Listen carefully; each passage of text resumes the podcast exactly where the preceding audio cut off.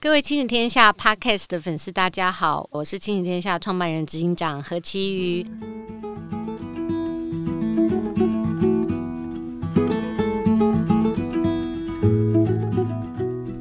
先代表亲子天下跟大家拜个晚年，祝大家新年快乐。因为我们中国人到元宵节前哈，都感觉还是有新年的气氛，而且可能现在爸爸妈妈。这个礼拜才开始觉得有回神的感觉哈，因为今年历经我们这个最长寒假，所以我爸爸妈妈可能到现在才开始喘了一口气。不过啊，最近我相信可能家里有中小学的孩子，大概都知道，每年从现在开始一直到三月底，大概都是呃各个私校考试哈，这个重点时期，也是一个选校气氛很浓厚的时间点。所以今天呢，我们特别邀请私立幼华中学的施博会施校长来到我们 Podcast 现场，跟大家聊一聊、谈一谈这个选校这个议题。我们先请施校长跟大家打个招呼。好，各位听众，大家好，在这里跟各位这个拜个晚年，祝福所有的家长跟小朋友在新的一年都有很好的开始。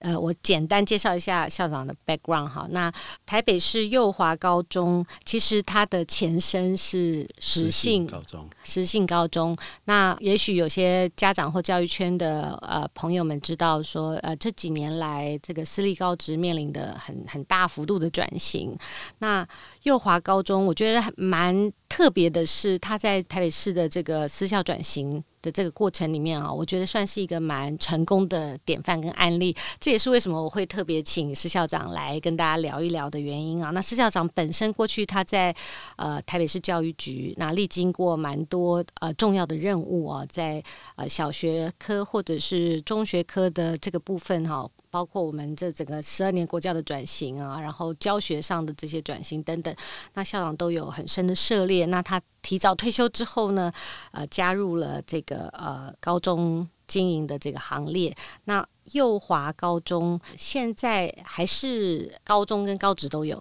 哎，对，目前还有普通科跟职业类科，但是科都不多。嗯，但是幼华高中，如果大家去呃搜寻它哈，在这个网络上，现在大家谈论最多的其实是它的国中部。它国中部是一零八年成立，今年是第第二年招生。那目前在这个北区，大家知道呃台北市北区哈是这个私校必争之地哈，有非常多精英私校都在这个呃密度很小的一个范围里面。那幼华高中在北投，离维格很近。好，是就在旁边，哎，对，隔壁，对，然后他这这几年在。呃，这个北区的这个是私校的家长群，对私校有兴趣的家长群里面呢，也引起了很大的话题跟讨论。所以我们蛮好奇说，哎，从从这个呃高职私立高职转型到国中，然后这个私私校，大家一般来讲国中的这个印象啊，都是勤管严教啊，升学考试、升学绩效为主的一个方向。但是幼华国中它的定位好像走出一条蛮不一样的方向。那我蛮好奇这背后的想法是什么？所以我今天。今天特别邀请呃施校长来聊一聊。那我想先，也许对很多这个关心选校议题的家长来讲，哈，应该可能我们先从比较大的范围来谈一谈，请呃校长分享一下你自己观察，就是说这个私校从一零八课刚上路以后，哈，这几年。重要的趋势跟转变是什么？也许可以带到说，为什么当初你们在设定哈这个呃幼华要从高中往下到国中的时候，你觉得是有空间的？在这个少子女化的环境里面，它是有空间的。那你觉得那个 niche 哈跟需要是什么？好，好，那我想不管公私立都是从事教育，都是为孩子们的这个教育在努力哈。那因为这个一零八课纲开始实施以后，其实很多家长都对这个一零八课纲的这个内涵或许都有所了解，但是真正的这个核心，哦，这个可能大家都认为说这个小孩子还小。啊，因为大家在意的可能就是他在这个高中这三年哈，他必须要有一些这个学习历程档案，除了考大学学测啊，然后利用这个学测的分数，还再加上这个学习历程档案啊，来作为大学选材的这样的一个依据啊。那这个部分，这个大家应该都有所了解，但是。这个包括国中、国小，这个其实也是一零八课纲的这个适用，也应该要去准备。嗯，所以我们幼华国中大家在转型这个阶段呢、啊，我们刚好在一零八课纲这个议题，我们有很审慎的去思考如何啊，在所谓的多元能力的发展啊，然后团队合作啊等等，培养他啊，这个可以解决问题的能力啊，去思索自己的这个啊这个未来啊等等这些议题，我们就把它做一个必要的哈课程的这个规划跟设计。啊，所以这个部分我们也需要跳脱，就是说，一般的家长他们认为把孩子送到私校，就是刚刚执行长讲的，就是勤教严管，哦，就是需要有这个很好的升学绩效等等。那我们又重新去思索，哦，就是说我们如何去经营一个让家长啊这个。对孩子们送到这个这个学习环境来，你到底是要让他就是从早到晚就一直很这个学习，呃，有一些压力在他身上啊，所以我们就在课程在这个学习的这个时数上，配合一零八课纲的这个核心的啊这个一些能力啊，我们做一些调整。举例来讲一下，你们那个整个课程的安排跟一般学校不一样的。呃呃，我们一般的学校就是依照教育部的这个课纲的规定，我们就是安排的所谓的学科等等啊。那我们除了学科，还有一些活动的课程。我在以我们学校来讲，我们就把所谓的这个要所谓的会考的这个科目，我们就把它安排到上午，我们把它这个分成这个五节课啊，这每节四十五分钟。那中间还有一个大下课，让学生可以去活动筋骨。那在这个每天在上午时段。啊，孩子们在学习上比较有体力、有精神的这个这个时间里面，我们去做一些学科啊的这个学习。到了下午，因为经过午餐午休以后，我们做了这个所谓的分组。哦，那我们下午的就是以所谓的语言啊、社团、运动的社团啊，还有就是说我们的综合活动等等啊，来做这样这个安排。我们采小班制，让孩子们在下午的时段。啊，借由不同的学习的课程内涵，我们就分组。比如说，我们有体育课，嗯，那体育课我们还是采社团方式，大家选择我们的五五种球类。嗯，我们有社团，社团我们有健身的社团，我们有射箭，有跆拳道，有没有剑道等等这一些。嗯，那就是尊重孩子的选择。那我们这个都是分组小班教学。嗯，哦那我们还有一些人文艺术的课程。啊，比如说我们有音乐的，我们有美术的，哈，我们还有这个呃，这个所谓的人文编辑、艺术编辑的这些。这个蛮大的特色就是说，你们整个的下午都是在做很多呃比较新的融合性的呃。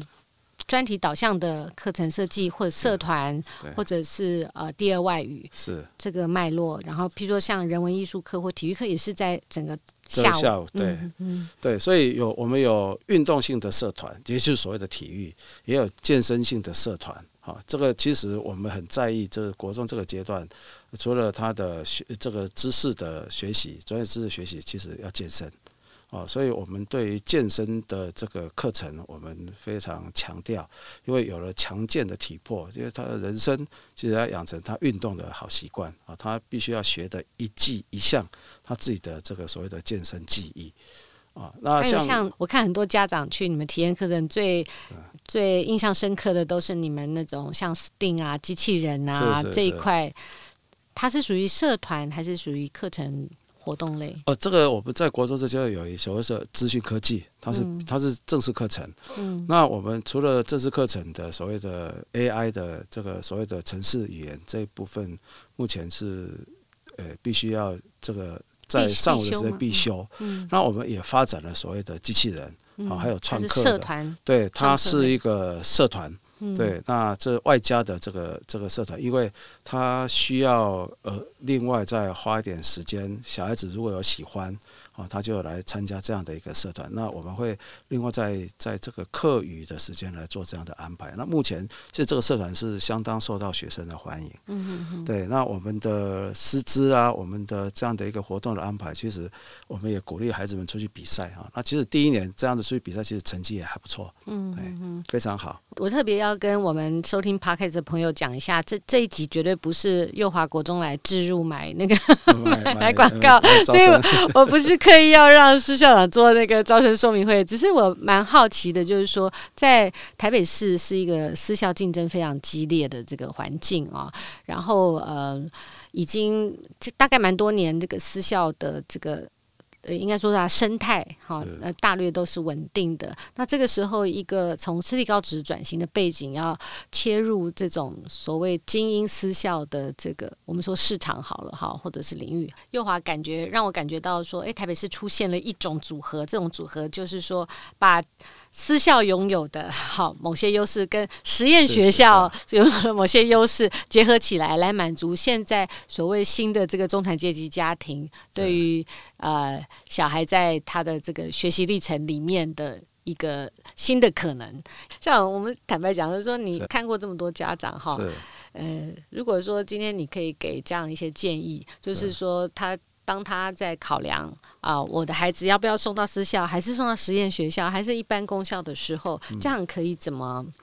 就是怎么想这件事？因为每个孩子的性格也很不一样。对。那台北市，我觉得这几年来相对来讲提供了蛮多元的呃选择，但是其实每一种多元背后都有它因为这个价值带来的 pro and con。比如说实验教育有实验教育的好处，也有实验教育的问题。那私校也一样，公立学校也一样。那因为你在这个教育现场这么多年，然后你也在教育局里面做过小学科、中学科的管理，那你自己呃持平来说，就说不是为了幼华招生，而是你持平来说给家长的建议，就是说他怎么去看待，当他在做学校的选择的时候，有哪些重要的 criteria 应该先想一想。其实小学是一个学这个快乐学习嘛，因为小学没有升学压力嘛，所以家长在孩子小学这个阶段其实都很快乐，这个班级参与、学校参与都很都很棒的。可是到了国中以后，因为他发现有分数、有排名，接下来有升学的压力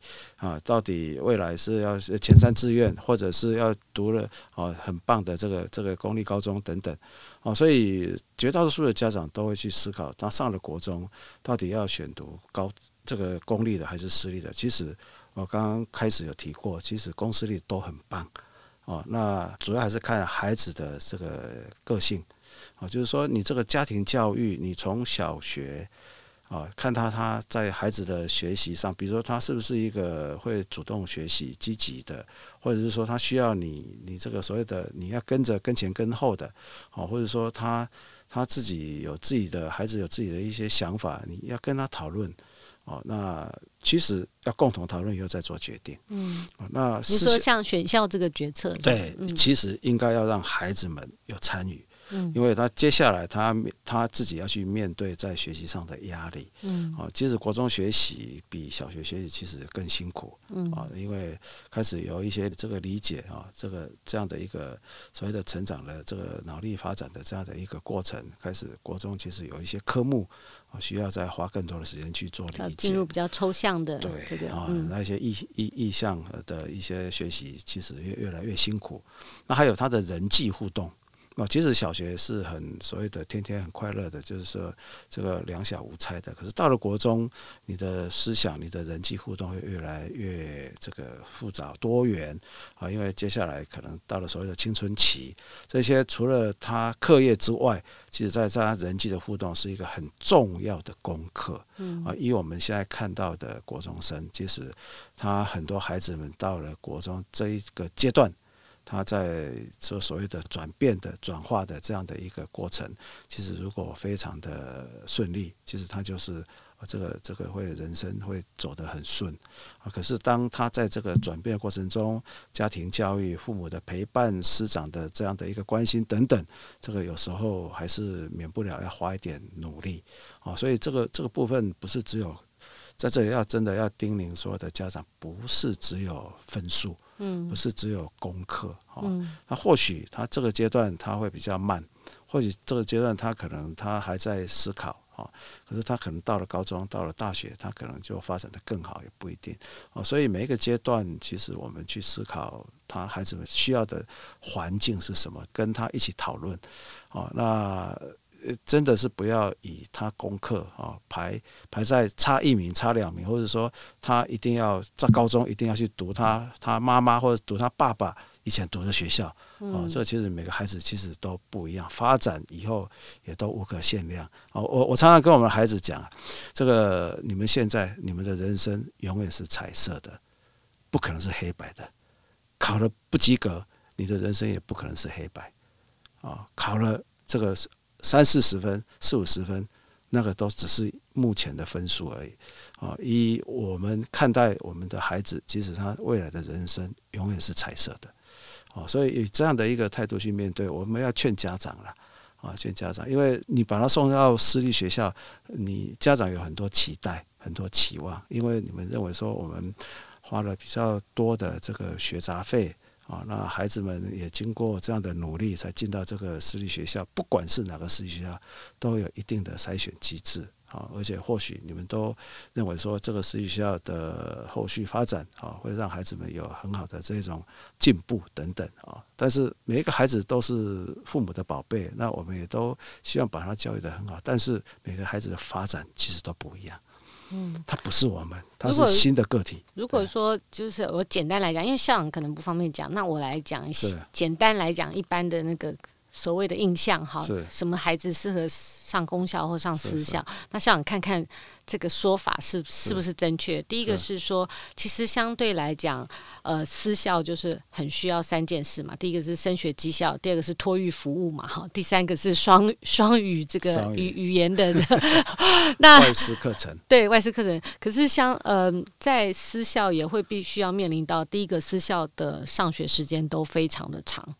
就是多数的私校，大部分大部分的私校。那嗯，在公立学校，你还可以说啊，我第八节课不要上啊，好，或者是呃下午四点放学啊这件事情。那私校应该是没有这个机会哈。大大部分的私校都要求，或者大部分的私校的父母都希望说，哎呀，这不管是不管是基于托育，或者是哈基于这个学习的理由，那那私校这个一一天要至少包两餐的这个服务，看起来现在。很多学校甚至还要住校哈，这个大概是私校的一个特色了。对，有有一定的比例的家长希望在国中或高中就让孩子去读私校住校，嗯，啊，所以他还是有一定的这种学校有这样的安排。嗯哼哼。但是我们的想法就是说，诶，在国中这个阶段，我还是希望说回到家里跟家跟家庭有一个亲子的时间，嗯，因为他还在成长，嗯，啊，他还在这个所谓的这个青少年阶段，其实很需要。亲子的互动时间，他在这这个人生的这个成长过程中，其实很重要。嗯嗯，对他有一些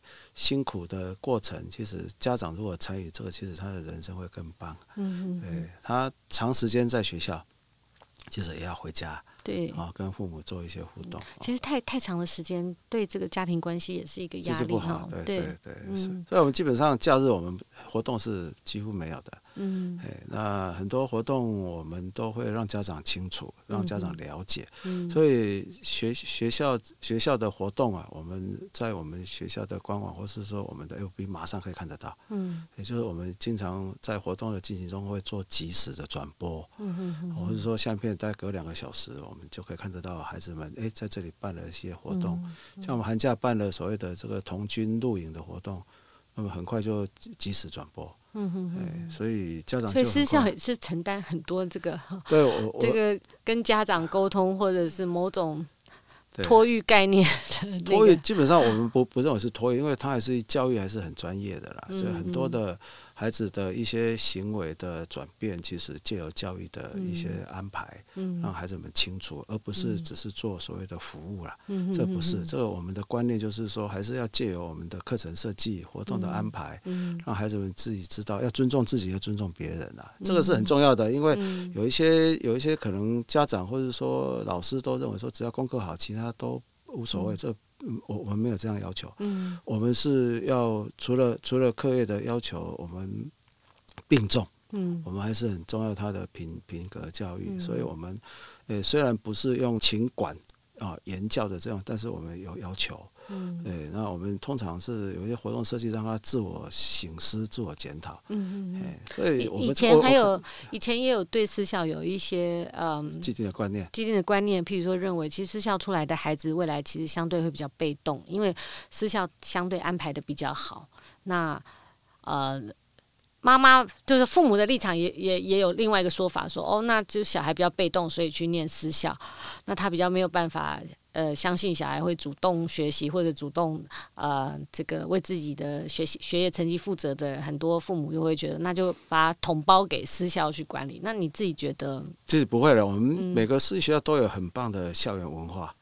对，所以我观察，其实不管是哪一个私立学校所培养出来的孩子，其实都还蛮棒的，都很有气质，或者是他们还都会积极主动啊。因为其实校园文化很重要，嗯，所以每个学校所培养出来的孩子都有他一定的特质，嗯，应该都是让人家肯定的。嗯，对。那怎么去家长在选校的时候，怎么去看校园文化这件事？因为听起来很抽象。校园文化其实就是第一个，你要去了解一下这个学校的一些背景、嗯、历史。啊，就是说所谓的这个口耳相传的一些校园的一些发展的这个过程，哦，那它不是只有所谓的它的升学绩效，嗯，啊，比如说他在学生的管理啊，哈，然后人格的这种啊这种发展上，是不是有一些很棒的一些传统？嗯，还有他的课程设计。啊，课程规划是不是会让孩子们除了课业的学习之外，他还有一些额外的人格养成的这样的一个发展机会？嗯，哦，那我想每一个私立学校其实都规划的很棒。哦，那其实就由课程之外的活动，其实就可以看得出这个学校对于孩子们的所谓的学业之外的。哦，这个活动就人格发展的这样的一个规划，其实就看得出来，它的它的内涵就可以看得出来。嗯，啊，其实从这个学校的网站去看他们的活动的设计、活动的成果，大概就就会很很清楚了。对。那像你像你自己观察这几年，因为一零八课纲上路以后，哈，私立学校的生态有没有什么转变，或者大家有没有发现一些新的做法或者倾向？对。有了，就是我们运气比较好，因为我们是新设的，所以我们会以一零八课纲的这些核心课程、核心的这种精神，我们去做设计。那一。比较我们所谓的精英的过往的现在的很棒的精英学校，因为他们有一定的传统嘛，嗯、所以他们在转在转变的过过程中需要花一点努力，嗯，啊，因为其实课程设计、师资等等都需要做一些调配，嗯，所以私校也是会面临到转型的需求，呃、欸，应该都有。啊、哦，都有。其实南区的有几个私立私立学校，其实发展的很好，他们也在转型，嗯，而且在这个所谓的课程设计、师资这一部分都做得很棒。所谓转私校的转型是，呃，他们需要的是什么？面对比较大的困难是什么？其实他因为你的课程牵涉到师资嘛，嗯，所以我们一一个很棒的一个教育环境就是课程。师资跟设备嘛，嗯，啊，那很重要的课程，你有怎么样的课程，就要跟师资去做结合，所以其实很重要就是老师跟课程。嗯，哦，你发展的很棒，嗯，那就是一个很棒的，让大家都会很认同、很向往的这样的一个学习环境。嗯，那设备反而是比较没有那么重要，嗯，所以师资跟课程的设计，嗯，其实是最重要的。嗯，哦，所以是不是可以说，呃，譬如说家长在选择私校的时候，哈，嗯，现在也可以去看看每一个私立学校的特色课程的设计，对，因为现在一零八课纲之后有很多新的需要嘛，比如说很跨领域的啦，哈，或者是素养导。好像的啦，那就是除了传统的国音数社自自由班这种概念之外，有没有比较比较融合性的专题导向的这样的特色课程的发展？对，这个是呃所谓私校转型的需求嘛？对，就是要切合我们一零八课纲给孩子们未来所谓的素养的这个养成。嗯、那素养这个其实听起来是很空泛，嗯、事实上不是，嗯，它很很明确，嗯，哦，就是说由知识变成能力导向，能力对哈、哦，智慧。知识跟智慧是不一样的，知识是读了以后，可是智慧你会运用，嗯哦，那变成能力啊，那所谓的养成的解决问题的能力，其实是看起来好像是很简单，事实上是需要一定的过程，嗯，哦所以这个部分就必须要在课程的设计。这个过程中由老师去转化内化成很棒的一个课程的传授。嗯，啊，那孩子们在这个学习过程中，必须要慢慢的去内化。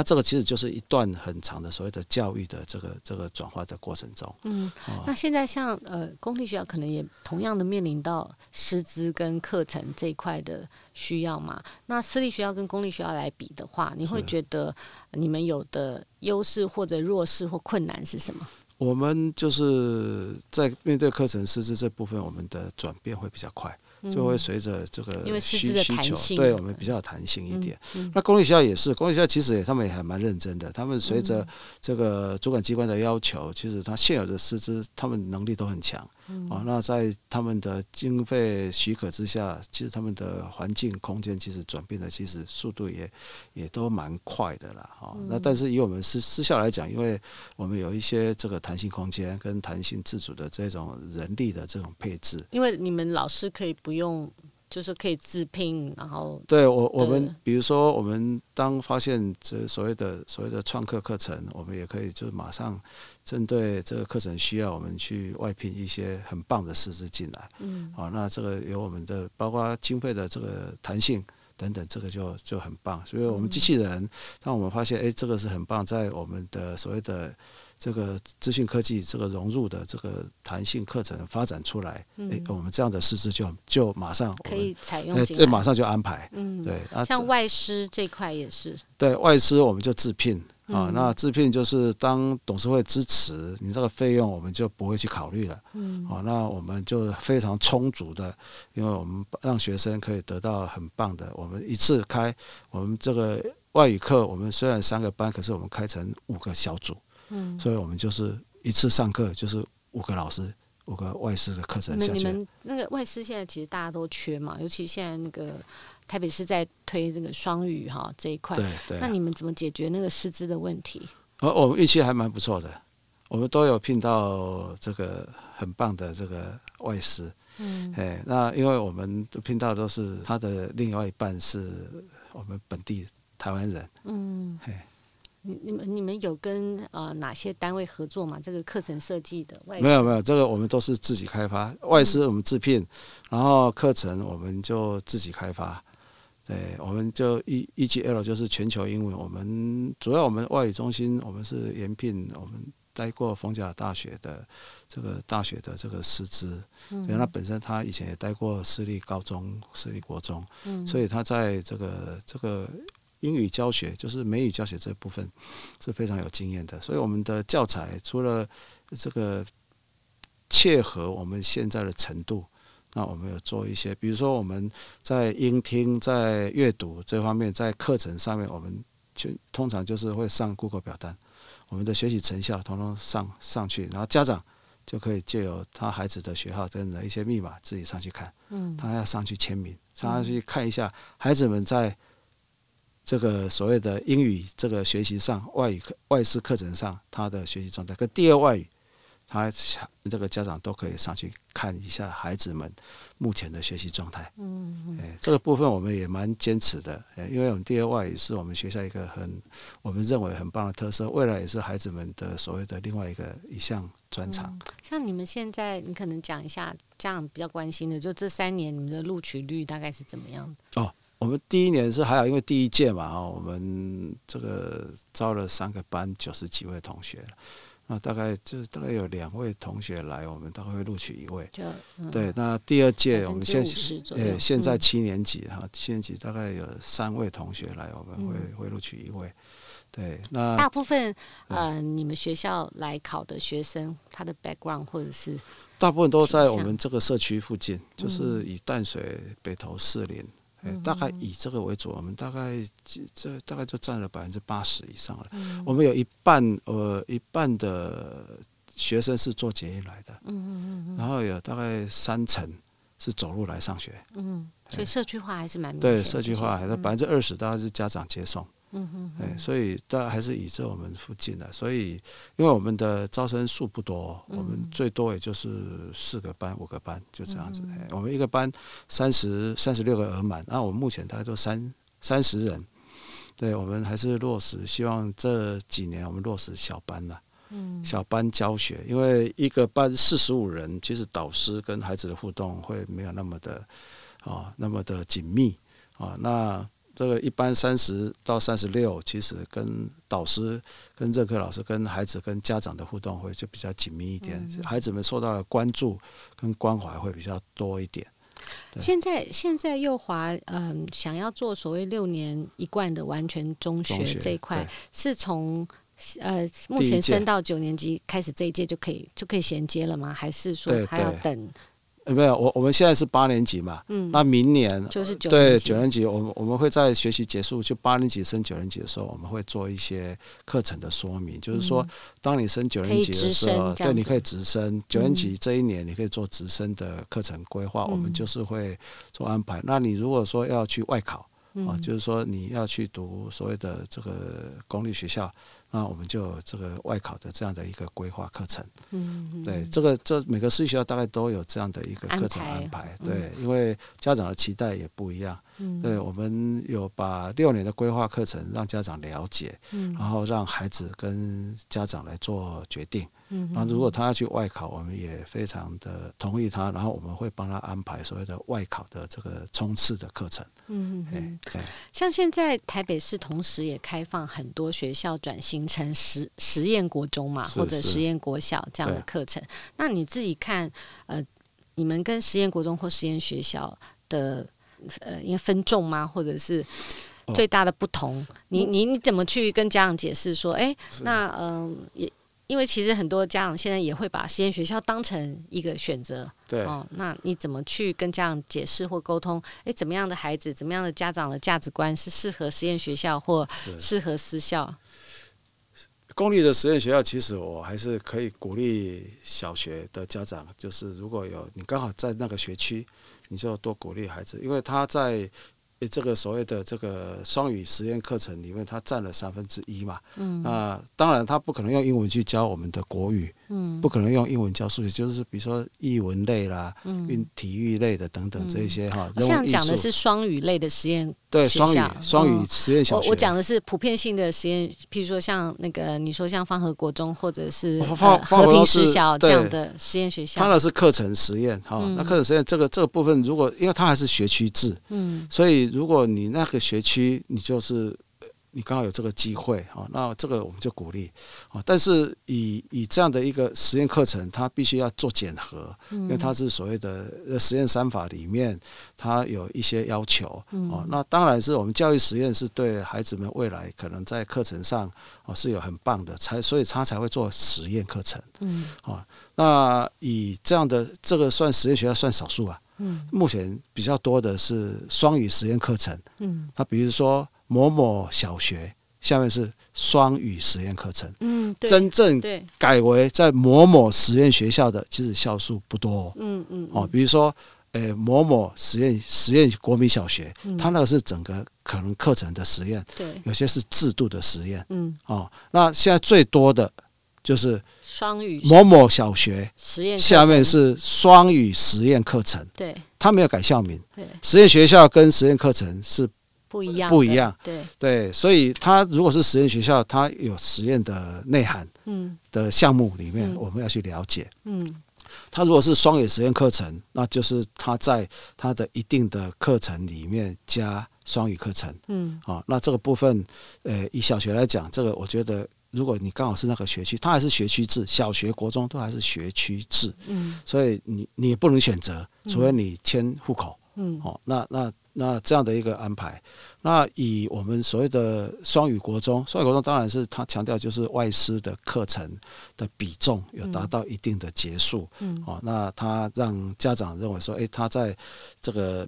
英语的学习上有这样的一个一个一个啊结束在涵盖在里面。哦，那以公立，它的资源是比较丰沛的，但是因为它的课程设计，我我现在还是有有一点在在问他，就是说我们的实验国中，他目前我看到好像双就是英语实验国中这个部分很少，嗯，对，为什么会很少？小学没有问题，对，因为你双语实验国中，或者说实验英语或是语言实验国中，他最后还是要面对考。国中的会考，会考，嗯、可是会考他就是考国英数社会自然，嗯，他还是用一中文学科在考试，嗯嗯，哎，所以这个部分以国中来讲，他还是家长还是会评估考量到未来他要考高中的会考这样的一个压力，嗯，所以小学他花了很多的这个鼓励的力道，嗯，主管机关花了很多力道鼓励我们这个这个小学一定规模的学校设双语实验课程，嗯，或是转型为实验实验学校，嗯，哎，我们有很多的，比如说像比较以前的田野小学，或者是和平哦，它是一个指标学校哦，或者说我们有这个所谓的，哎。哎，北投有几所学校，文化国小，呃，文化是双语实验课程，嗯，他他没有改校名，对，比如说像那个全员，全员叫已经改为双语，呃呃，它不叫双语，它叫实验学校，对。对，全员叫实验学校，它是有一些课程实验，嗯，制度的实验，嗯嗯嗯，哎，所以这个部分就是很多家长可能他他叫实验课程或叫实验学校，他就就直接哈希望说，哎，就赶快去做安排，嗯，其实要去要还是要提醒家长要去了解一下，其实就是。台北以台北市的生态来讲的话，在国中这个阶段的多元性的选择其实没有那么多，就是不不管尤尤其是公立的部分哈，不管是他最后还是要面临到所谓的会考，嗯，还就是升学这块还是紧紧的掐着大家的脖子哈。对，因为考试引导教学，嗯哼哼，所以还是必须要去思考，家长还是会最后会走到走到回头要去思考。嗯，对。那呃，今天因为时间的关系，我们非常谢谢施校长，因为我们看到再次强调哈，这一集不是有用，不是，不是。又往高中置入，没有 没有，完全没有，而而是，是。真的，我蛮好奇，就是台北市出现了这样一个私立国中，然后它融合了某一些我们对一零八课纲的课程想象，然后以及私校传统私校家长很在意的某一些呃价值或者是服务啊，那呃。这块谢谢施校长今天来分享，那我们今天的分享就在这里告一段落。希望大家对于私校很有兴趣的家长们，能够在施校长分享里面可以了解一下私校目前的生态，还有呃大家的走向，以及呃对你来说，你的孩子到底适合什么，你该怎么选择。那如果你喜欢我们的分享内容，请下载收听、订阅亲子天下的 Podcast，或者是订阅我们的亲子天下 YouTube 频道、我们的粉丝团、Line 群组等等、哦。那如果你有任何建议或者想了解的主题也请留言告诉我们，我们会持续在节目里面回应。亲子天下会客室，我们下次见，拜拜，拜拜。